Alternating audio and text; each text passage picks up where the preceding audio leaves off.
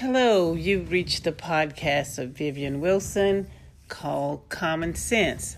So let's talk about some common sense stuff right now. So, you know, we got the coronavirus going on, and everybody needs to be socially distancing themselves.